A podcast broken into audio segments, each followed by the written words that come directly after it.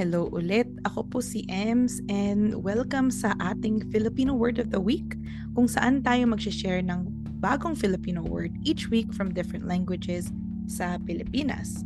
Alam niyo po ba, ang Philippines, there are approximately 130 Philippine languages as validated by the Komisyon sa Wikang Pilipino. The main languages include Cebuano, Tagalog, Ilocano, Hiligaynon, Waray, Bicolano, at iba pa. At para sa itong week nito, we bring you the Tagalog word karahasan, meaning violence, brutality, or ferocity. Ang root word ng salitang karahasan ay dahas or force.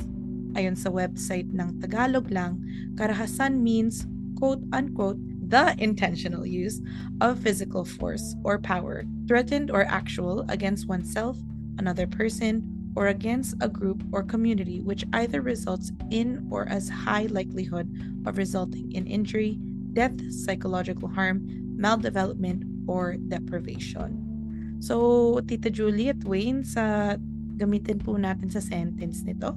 Wayne, wanna kick us off? Sige, ito, gamitin natin sa sentence makikita natin na mas lumalala ang mga pang-araw-araw na karahasan dulot ng kawalan ng trabaho, ng pagkain o ng tahanan na nararanasan ng mga ordinaryong Pilipino.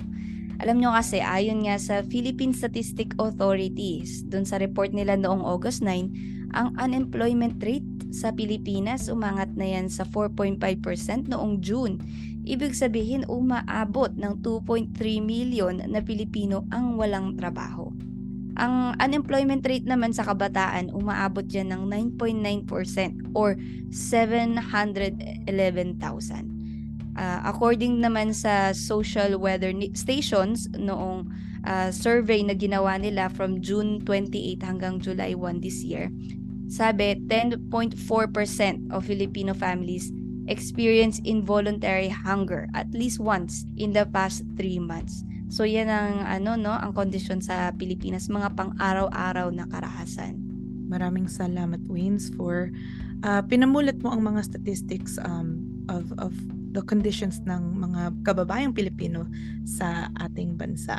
Tita Julie? Ito naman ang aking sentence. Ang karahasan sa tahanan ay isang krimen at ang karamihan sa mga biktima nito ay mga kababaihan at kabataan.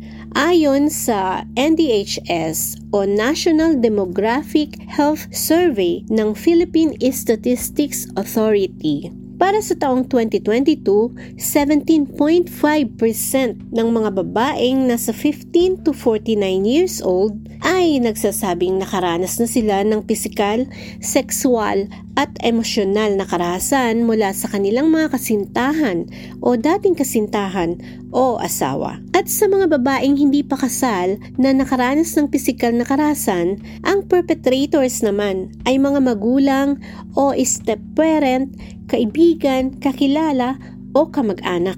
Salamat Tita Julie. Mabigat pakinggan ang mga numbers nito um, especially nakaranasan ng mga kababaihan sa Pilipinas.